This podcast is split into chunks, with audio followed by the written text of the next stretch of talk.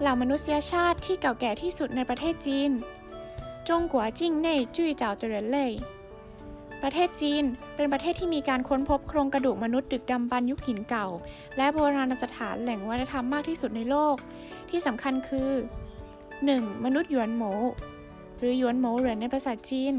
ซึ่งถือเป็นมนุษย์ยืนตัวตรงที่เก่าแก่ที่สุด ซึ่งถูกค้นพบที่ประเทศจีน 2. มนุษย์หลานเทียน หลานเทียนเหริน